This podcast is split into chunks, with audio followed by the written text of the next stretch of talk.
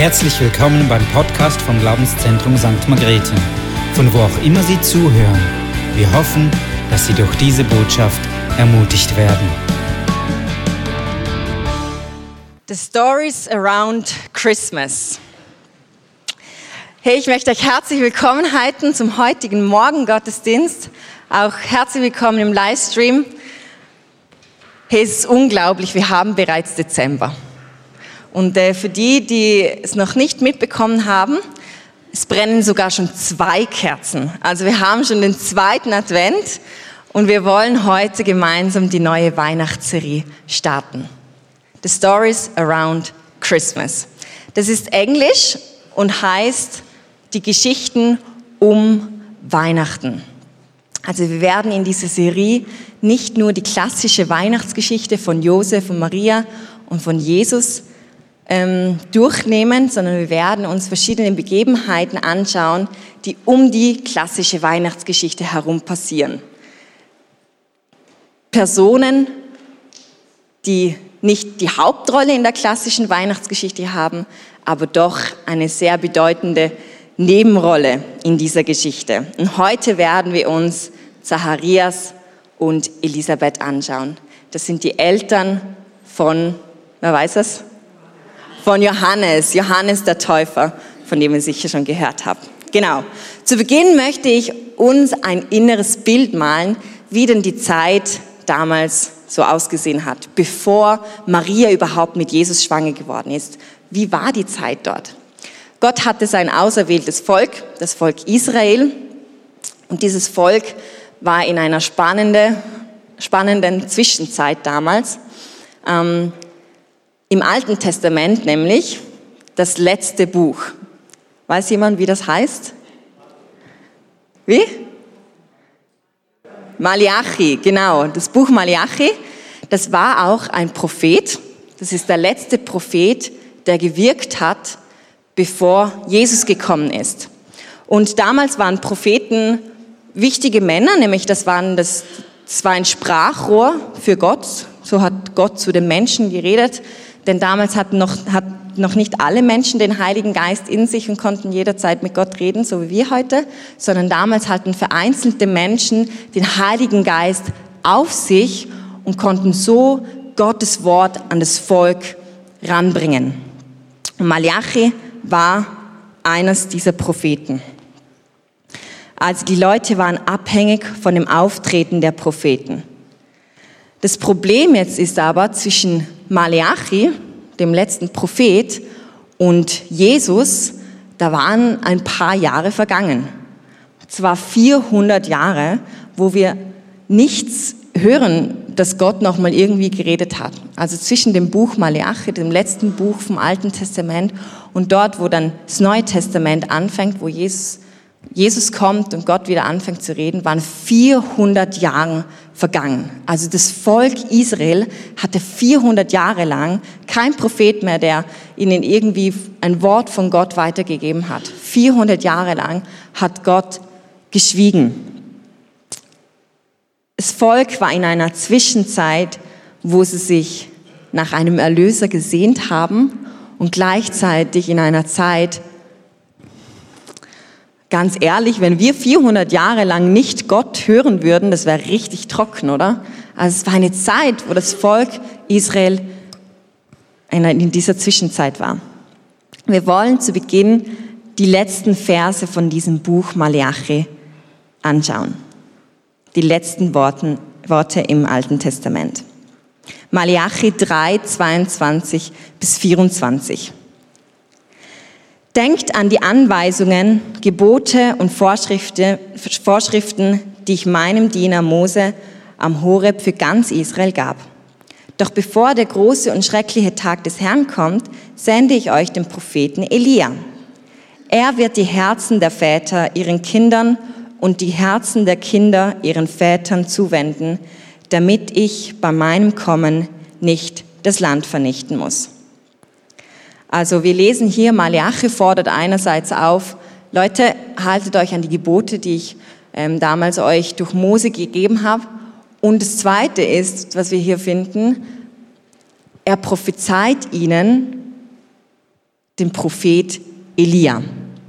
Und die Menschen, die konnten damals mit dem Namen Elia etwas anfangen. Das war nicht einfach ein Name, der, der ähm, Malachi hier aus der Luft gegriffen hat, sondern Elia war ein großer Prophet vom Alten Testament. Der hatte schon gelebt, als Malachi diese Worte gesprochen hatte. Das war ein Prophet, der große Zeichen und Wunder getan hat, der in Macht und Autorität gelebt hat. Das ist auch derjenige, der dann Elisa als seinen Nachfolger nachgenommen hat. Also Elia, Elia hatte schon gelebt und darum kann ich mir vorstellen, dass manche Menschen ein bisschen verwirrt waren, weil Malachi kündigt da den Propheten Elia an, obwohl er ja schon gelebt hat. Aber wir werden uns diese, diese Worte jetzt mal im Hinterkopf behalten, denn wir werden danach nochmal zurück kommen. Also die Situation, bevor Maria mit Josef, jo, mit Josef schwanger wurde. Okay, gut aufgepasst. Mit Jesus schwanger wurde. Bevor Maria mit Jesus schwanger wurde, war das eine Zwischenzeit, wo Jesus, wo Gott nicht geredet hat. Es war auch eine Zeit, wo die Römer das Land besetzt hatten, dass die Römer hatten das Sagen.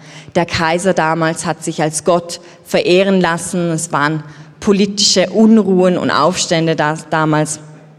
Und die Leute sehnten sich nach diesem Erlöser. Vielleicht kennst du auch solche Zwischenzeiten, wo du irgendwie weißt, okay, es muss noch was passieren, es kommt da noch etwas, aber es ist noch nicht hier. Und wir haben jetzt die Bibel, wir wissen, dass nach 400 Jahren Gott sich wieder gemeldet hat. Aber damals, die hatten ja nichts. Nur die eine Verheißung, dass, dass wieder ein Erlöser kommen wird, dass jemand kommen wird, dass ihnen der Erlöser versprochen worden ist. Und es wird Leute gegeben haben, die sich an dieser Verheißung festgehalten haben, festgehalten haben, auch nach 400 Jahren noch. Aber es wird auch Leute gegeben haben, die gedacht haben, Generationen vor mir hat Gott nicht geredet. Generationen vor mir ist nichts passiert. Warum sollte jetzt noch etwas passieren? Warum sollte Gott sich überhaupt noch daran erinnern, dass er da was versprochen hat, dass er was verheißen hat? Wie gehst du mit deinen Zwischenzeiten um? Wenn du eine Verheißung von Gott hast, wenn Gott was versprochen hast, hat, hast du noch diese Hoffnung, dass es eintrifft? Oder hast du die Hoffnung verloren, dass, dass Gott eingreifen wird in deine Situation?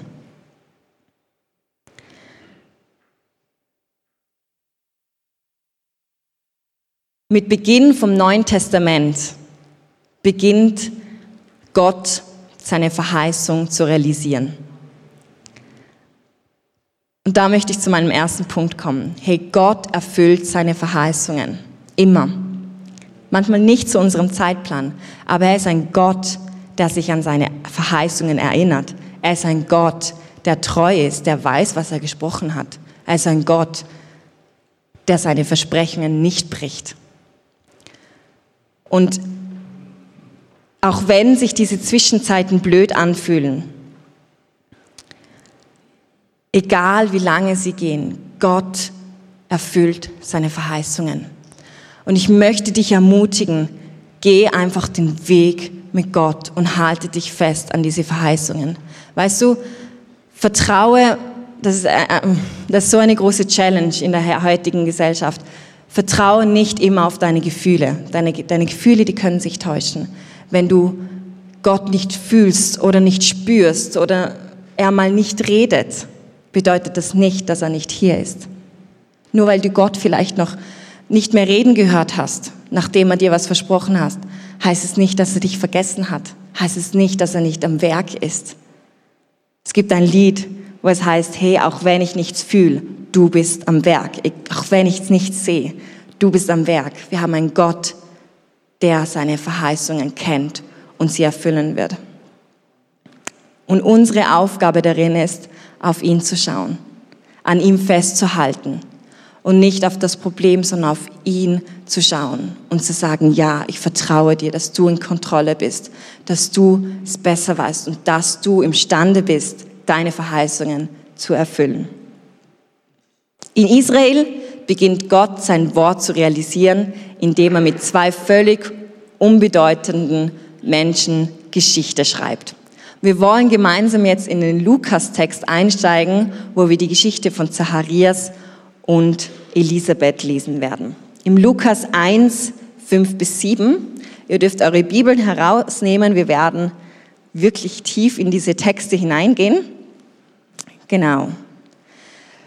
Zu der Zeit, als Herodes König von Judäa war, lebte ein jüdischer Priester namens Zacharias. Er war Priester von der Ordnung des Abia und auch seine Frau Elisabeth stammte aus dem Priestergeschlecht Aarons. Zacharias und seine Frau führten ein gottesfürchtiges Leben und befolgten alle Gebote und Vorschriften des Herrn. Sie hatten keine Kinder, weil Elisabeth unfruchtbar war. Und jetzt waren sie beide schon sehr alt. Die beiden Personen, die kamen nicht wirklich in der Bibel vor bis zu diesem Zeitpunkt. Die spielten nicht wirklich eine Rolle. Aber Gott hat beschlossen, sie in seinen Heilsplan mit einzubeziehen. Er möchte mit ihnen Geschichte schreiben. Er sucht sich Menschen, die ihm treu hingegeben dienen, damit er sie zu seiner Ehre gebrauchen kann. Die beiden, die stammen vom Geschlecht Aarons ab. Für uns ist eigentlich an dem Punkt nur wichtig zu wissen, dass das Priestergeschlecht ist. Also gut gesagt, ähm, Zacharias, seine Berufung, seine, das, was er gelehrt worden ist, indem er von klein auf aufgezogen worden ist, seine Identität war Priester zu sein. Und die beiden, die lebten, wie Gott es gefiel. Die hielten sich an seine Gebote, die liebten Gott mit aufrichtigen Herzen, in einer anderen Übersetzung lesen wir auch, dass sie gerecht vor Gott waren. Also die hatten es recht gut mit Gott. Die liebten Gott. Und wir wissen auch, dass Elisabeth unfruchtbar war. Also sie konnte keine Kinder bekommen. Und das damalige Denken, wenn du damals keine Kinder hattest, das war nicht irgendwie nur gesellschaftlich komisch, sondern das war wirklich eine Schande. Wenn du keine Kinder bekommen konntest, dann war irgendwie so, ja, da muss irgendwie eine versteckte Sünde sein. Gott bestraft die jetzt. Das war das Denken der damaligen Leute. Aber wir sehen ja, Gott hatte kein Problem mit Zacharias und Elisabeth. Die waren gerecht vor Gott. Das war keine Strafe.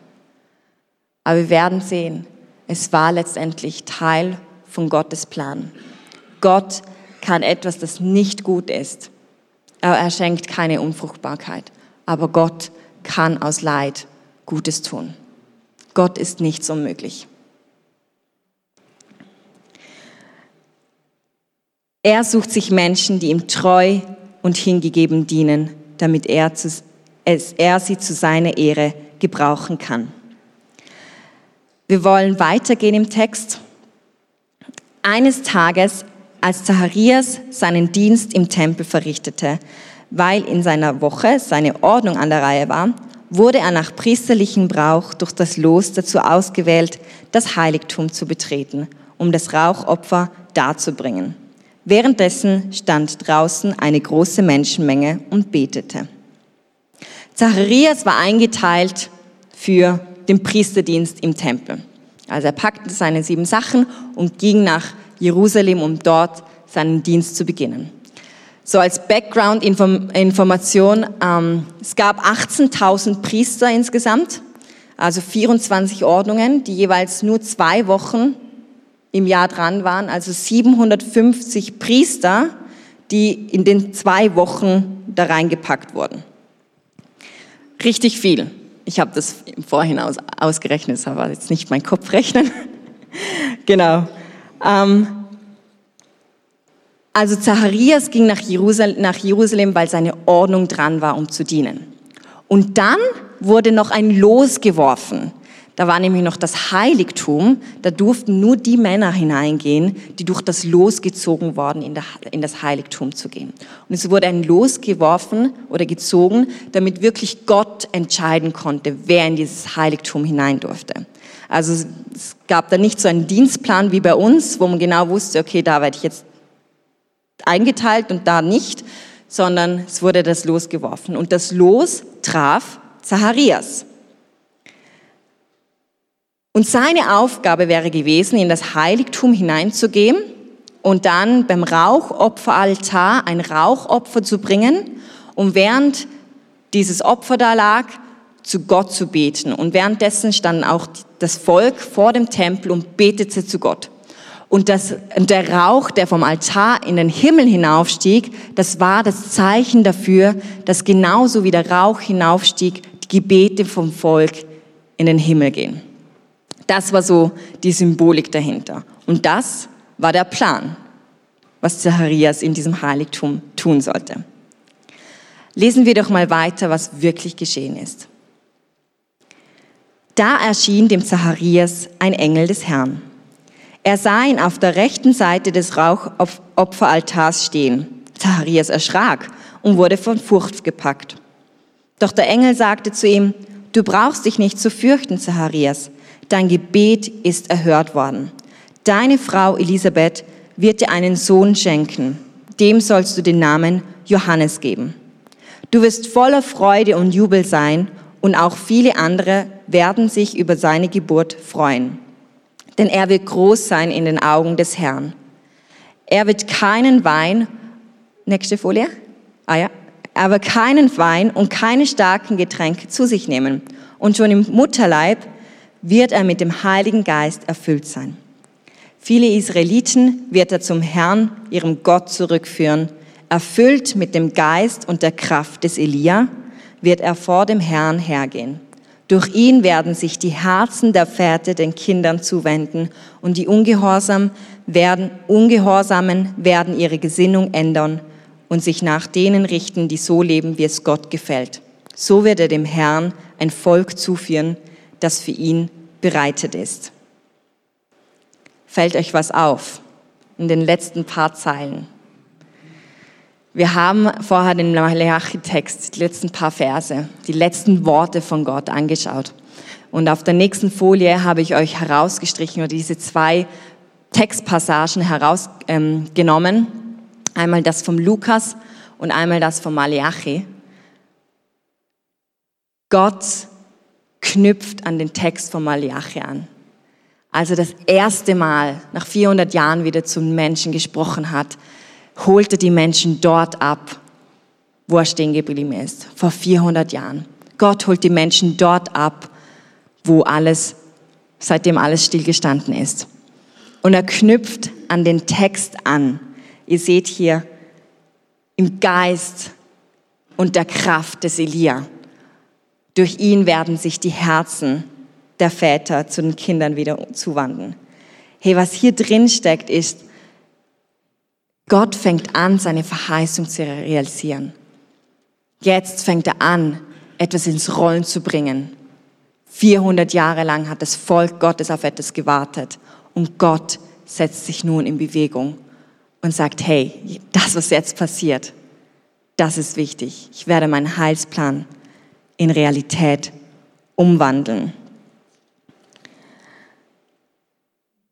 Er schreibt diesen Teil der Geschichte mit Zacharias und mit Elisabeth. Und wenn wir die Namensbedeutung von den zwei anschauen, ach, so genial.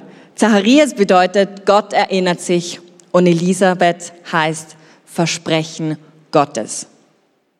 Wie genial ist dieses Detail? Gott erinnert sich an seine Versprechungen und er erfüllt seine Versprechungen. Er ist ein Gott, der treu ist, der nicht vergisst. Er ist ein Gott, der nach 400 Jahren gesagt hat, so, jetzt, jetzt ist der Zeitpunkt, ich erinnere mich und ich schreibe mit euch zwei, fange ich diese Geschichte an zu schreiben. Gott nutzt die Leben dieser zwei unbedeutenden Personen. Er nutzt das Leid von einer Familie und wandelt es um und setzt es in seinen Heilsplan ein. Elisabeth war unfruchtbar die hat gelitten darunter. Die hat sicher auch Gott gefragt, Herr, warum bekomme ich keine Kinder? Ich kann mir vorstellen, sie hat nicht gewusst, warum. Und Gott hat gesagt, hey, ich möchte dich brauchen. Ich möchte dein Leid in meinen Heilsplan einfügen. Ich möchte das Leid in Freude umwandeln. Ich brauche das Leid auf der Erde und setze es in meinen Plan ein, weil ich ein guter Gott bin, weil ich ein Gott bin, wo dich sieht, wo das ist auch eine Botschaft für dich. Hey, Gott sieht dich. Gott sieht deine Situation. Gott sieht für das, was du schon jahrelang gebetet hast. Gott sieht deine Familiensituation. Gott sieht dein Leid. Gott sieht deine Ängste dort, wo du drin stehst. Ich kenne dich nicht, aber mein Gott kennt dich. Und unser Gott möchte mit uns Geschichte schreiben. Wisst ihr, es kann sein, dass du unbedeutsam für diese, für diese Welt bist. Es kann sein, dass du nicht wichtig für diese Welt bist. Es kann sein.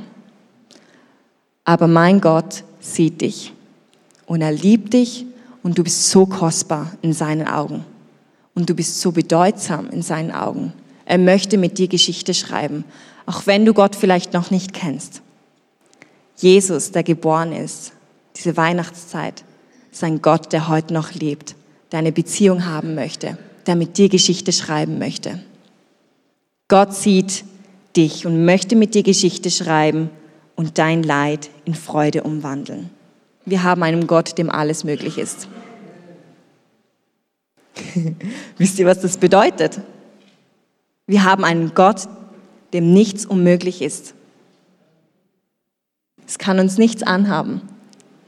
Wenn wir so, ach, das ist einfach ein einfacher Satz und wir haben das schon 10.000 Mal gehört. Aber wenn wir wirklich begreifen, was für eine Power, was für eine Autorität in uns lebt,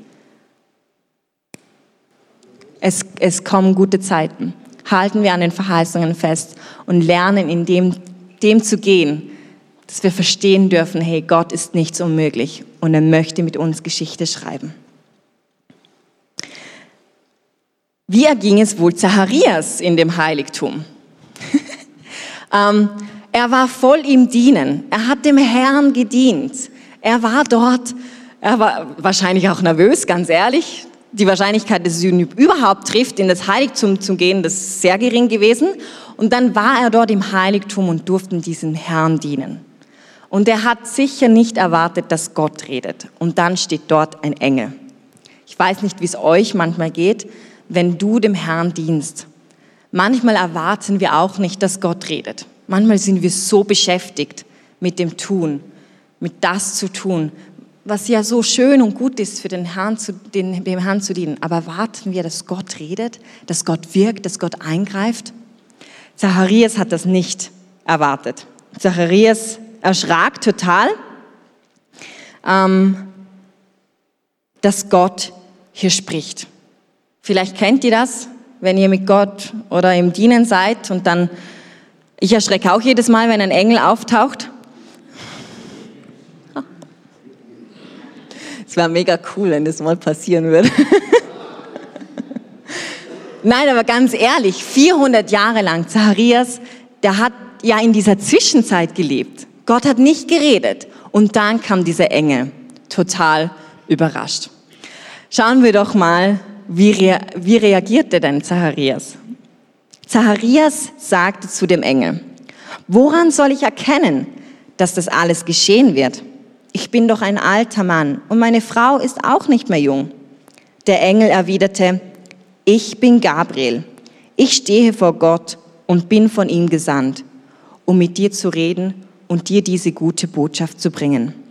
Doch nun höre, du wirst stumm sein und nicht mehr reden können, bis zu dem Tag, an dem diese Dinge eintreffen, denn du hast meinen Worten nicht geglaubt. Sie werden aber in Erfüllung gehen, wenn die Zeit dafür gekommen ist. Zacharias kann es nicht glauben. Ich meine, der ist ja völlig durcheinander, oder? Und das Gemeine ist aber, Zacharias verhält sich eigentlich genauso, wie das üblich war im Alten Testament. Im Alten Testament nämlich, wenn Gott dazu einem großen Mann gesprochen hat und der sich aber noch ein bisschen unsicher war, ob das jetzt stimmt, was, was der Engel oder Gott gesagt hat, dann hat er immer gesagt, was soll das Zeichen sein? Und dann hat Gott ein Zeichen gegeben. Es ist bis jetzt immer gut gegangen, nur Zacharias hat jetzt ein, eins auf den Deckel bekommen. Ja, da hat jetzt Gott gesagt, du wirst stumm sein. Und wir können das jetzt als Bestrafung von Gott sehen. Ich meine, Engel sagt ja auch, du hast nicht geglaubt, darum bist du jetzt stumm. Oder wir können es auch sehen, dass es ein Zeichen ist,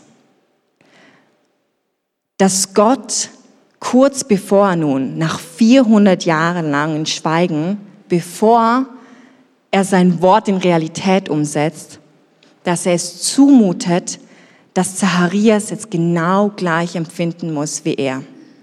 Dass er eine gute Botschaft hatte. Ich meine, seine Frau würde schwanger werden und einen Sohn gebären. Dass er eine gute Botschaft hatte, aber es nicht an den Mann bringen konnte.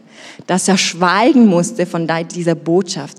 Genau wie Gott auch geschwiegen hat. Weil er weil sein Volk so in, in Sünde verstrickt war, dass er nicht seine Liebe an das Volk hinein, heranbringen kann dass, dass es zumutet, dass jemand genau gleich nachempfinden muss, wie Gott empfunden hat. Gott hat 400 Jahre lang geschwiegen und kurz vor Erfüllung setzte ein Zeichen. Wir lesen weiter. Draußen wartete das Volk auf, Israel, auf Zacharias und alle wunderten sich, dass er so lange im Tempel blieb. Als er endlich herauskam, konnte er nicht mit ihnen sprechen. Da merkten sie, dass er im Tempel eine Erscheinung gehabt hatte. Er machte sich ihnen durch Zeichen verständlich, blieb aber stumm. Also nachdem der Engel fertig geredet hat, war das Gespräch zu Ende, weil Zacharias konnte ja nichts mehr sagen. Und er ging dann aus dem Tempel heraus und dann war das Volk noch da. Und die merkten ja, dass irgendwas nicht stimmte, weil normalerweise war üblich, dass dann dieser, dieser Priester rauskam und noch den Segen sprach und dann die Leute gehen durften. Aber Zacharias konnte nicht mehr reden. Der konnte nur mit Zeichen irgendwie sagen, so, ihr dürft jetzt gehen oder halt sie entlassen können. Und wir sehen im Text, die, die, die spürten, dass, da ein, dass der eine Erscheinung hatte. Und ich bin mir sicher, auch wenn das jetzt da nicht irgendwie noch weiter ausgeführt haben, hat, wurde, da entstand Hoffnung bei dem Volk. Da entstand Hoffnung. Der, der, der, da ist was passiert im Tempel. Es verdichtete sich etwas. Und das Volk, die merkten, dass da etwas passiert ist. Auch hier passierte nicht mehr und Zacharias ging nach Hause. Seine Frau wurde schwanger und sie zog sich fünf, sie zog sich fünf Monate lang zurück ähm, mit, ihrem, mit ihrem Baby im Bauch. Ich meine, das war ja was zutiefst Heiliges. Dieses Kind in ihrem Bauch, das war schon im, im Mutterleib mit dem Heiligen Geist erfüllt. Das ist derjenige gewesen, der unserem Erlöser, Jesus Christus, den Weg bereitet hat. Das ist der Mann, der, der größte im Alten Testament, der den Weg für Jesus Christus, dieses, dieses Baby, von dem wir am 24. Dezember hören, er hat den Weg bereitet für ihn. Was zutiefst Heiliges, ein Mann, der schon im Bauch von der Mutter erfüllt ist mit dem Heiligen Geist. By the way, hey, Glauben wir doch daran, dass unsere Kinder schon den Heiligen Geist empfangen können, dass sie Gott erleben können. Beten wir für diesen Bereich. Gott ist auch für die Babys hier, für die Kinder, für die, der will schon denen begegnen. Genau, kurzer Eintub. Es war keine bezahlte Werbung jetzt. Genau. An dem Tag, wo Johannes geboren wurde, was passierte da? Nichts. Zacharias konnte immer noch nicht reden. Acht Tage später, das war, das war ja damals so, oder es ist so im Judentum, dass nach acht Tagen nach der Geburt der, der Junge, das, das Neugeborene, beschnitten wird. Und an der Beschneidung ist dann auch die Namensgebung. Also an dem Tag kamen alle Verwandten und Bekannten und dann haben sie den Jungen beschnitten und dann haben sie ja, die wollten dem, dem Namen Zacharias geben. Und dann die Elisabeth, nein, nein, äh, der soll Johannes heißen. Mein Sohn heißt Johannes. Und die haben sich gedacht, hä, was ist denn das für ein Schwachsinn? Ich meine, wir haben ja niemanden in unserer Verwandtschaft, der irgendwie Johannes heißt. Das ist ja völlig aus, aus der Luft gegriffen. Dann sind sie zu dem Zacharias gegangen und haben gefragt, wie soll denn dein Sohn heißen? Und er konnte nicht sprechen und darum schrieb er auf eine Tafel den Namen Johannes. Und als er diese Tafel hochhielt, konnte er wieder reden. Das Schweigen brach. Und wisst ihr, was der Name Johannes bedeutet? Weiß das jemand? Ich weiß es, ich hab's. Oh. Okay, ich habe ich hab mir gedacht, boah, voll krass, mein Papa weiß das. Aber ja, er konnte einfach lesen. Genau, Gott ist gnädig. Und wisst ihr, genauso wie Zacharias in dem Moment, wo er diesen Namen hochhielt, Gnade empfangen hat und er widersprechen durfte, genauso war die Geburt von diesem Johannes der Start von der Vorbereitung der Gnadenzeit. Johannes ist der Vorbereiter für die Gnade. Und Jesus ist derjenige, der das dann realisiert. Derjenige, wo dann sagt, hey, ich bin hier, die Gnadenzeit ist eröffnet. Gott ist gnädig.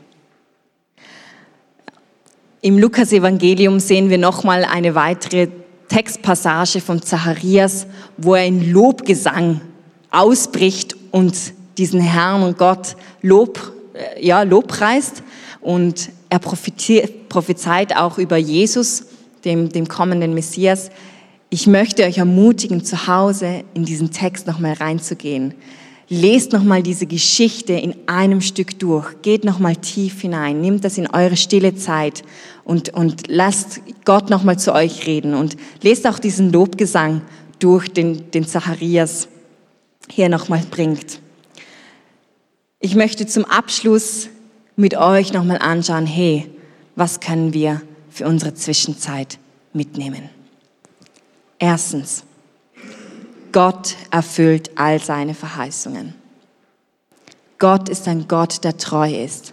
Gott erinnert sich an seine Verheißungen. Und wisst ihr, die Bibel, lest die Bibel. Dort stehen so viel Versprechungen drin, so viel Verheißungen, die in Jesus erfüllt worden sind. Schaut auf diesen Jesus. Er ist die Lösung. Er ist derjenige, er ist derjenige, der, der gekommen ist für, für alles. Hey, Gott erfüllt seine Versprechungen. Gott sucht Menschen, die ihm treu und hingegeben dienen, damit er sie zu seiner Ehre gebrauchen kann. Gib dein Leben Jesus hin. Und nicht einfach nur am Sonntag für zwei Stunden, sondern alles, was du hast. Alles. Alles. Und ich möchte dich ermutigen, sei in dem Punkt radikal. In anderen Sachen kannst du von mir aus Kompromisse eingehen, aber nicht in dem. Gib alles ihm. Gib ihm alles. Das heißt nicht, dass du sieben, sieben Stunden, nein, sieben Tage, 24 Stunden in der Kirche sein musst, sondern dort, wo du bist, geh mit Jesus. Setz alles auf ihn, auf eine Karte. Und der dritte Punkt ich finde es so genial, dass, dass, dass Pede vorher schon für, ja, mit uns gebetet hat für das. Gott sieht deine Not und er kann deine persönliche Not umwandeln in Freude. Wir haben einen Gott, dem nichts unmöglich ist. Und ich weiß, dass es schwer sein kann, noch daran zu glauben. Ich weiß, dass es schwer sein kann, im Alltag nicht auf die Not zu schauen, sondern auf Jesus. Aber ich möchte dich ermutigen, Gott ist alles möglich. Halte dich fest an ihm und er wird dir Freude geben in dein Leben. Ich möchte noch mit euch beten. Jesus, ich danke dir, dass du hier bist. Ich danke dir, dass du ein Gott bist, der real ist. Ich danke dir, dass du ein Gott bist, der uns Menschen kennt und uns abholt dort, wo wir sind. Jesus, du bist auf diese Erde gekommen als Baby, als Mensch Du, Herr, hast dich klein gemacht, dass wir heute mit dir Beziehung haben dürfen. Und du lädst Menschen zu dir ein, in diese Beziehung zu kommen. Jesus, ich danke dir für die Geschichte von Zacharias und Elisabeth. Ich danke dir, dass sie Menschen waren, die dir treu waren und an dir festgehalten haben. Und danke dürfen wir an ihrer Geschichte so viele gute Punkte rausnehmen, die für unser Leben so, so wichtig sind, Herr. Dass du ein Gott bist, der sich an die Verheißungen erinnert, ein Gott ist, wo treu ist. Jesus, wir loben und preisen dich und danken dir für jeden einzelnen Menschen hier, den du zu dir ziehst, Herr. Amen.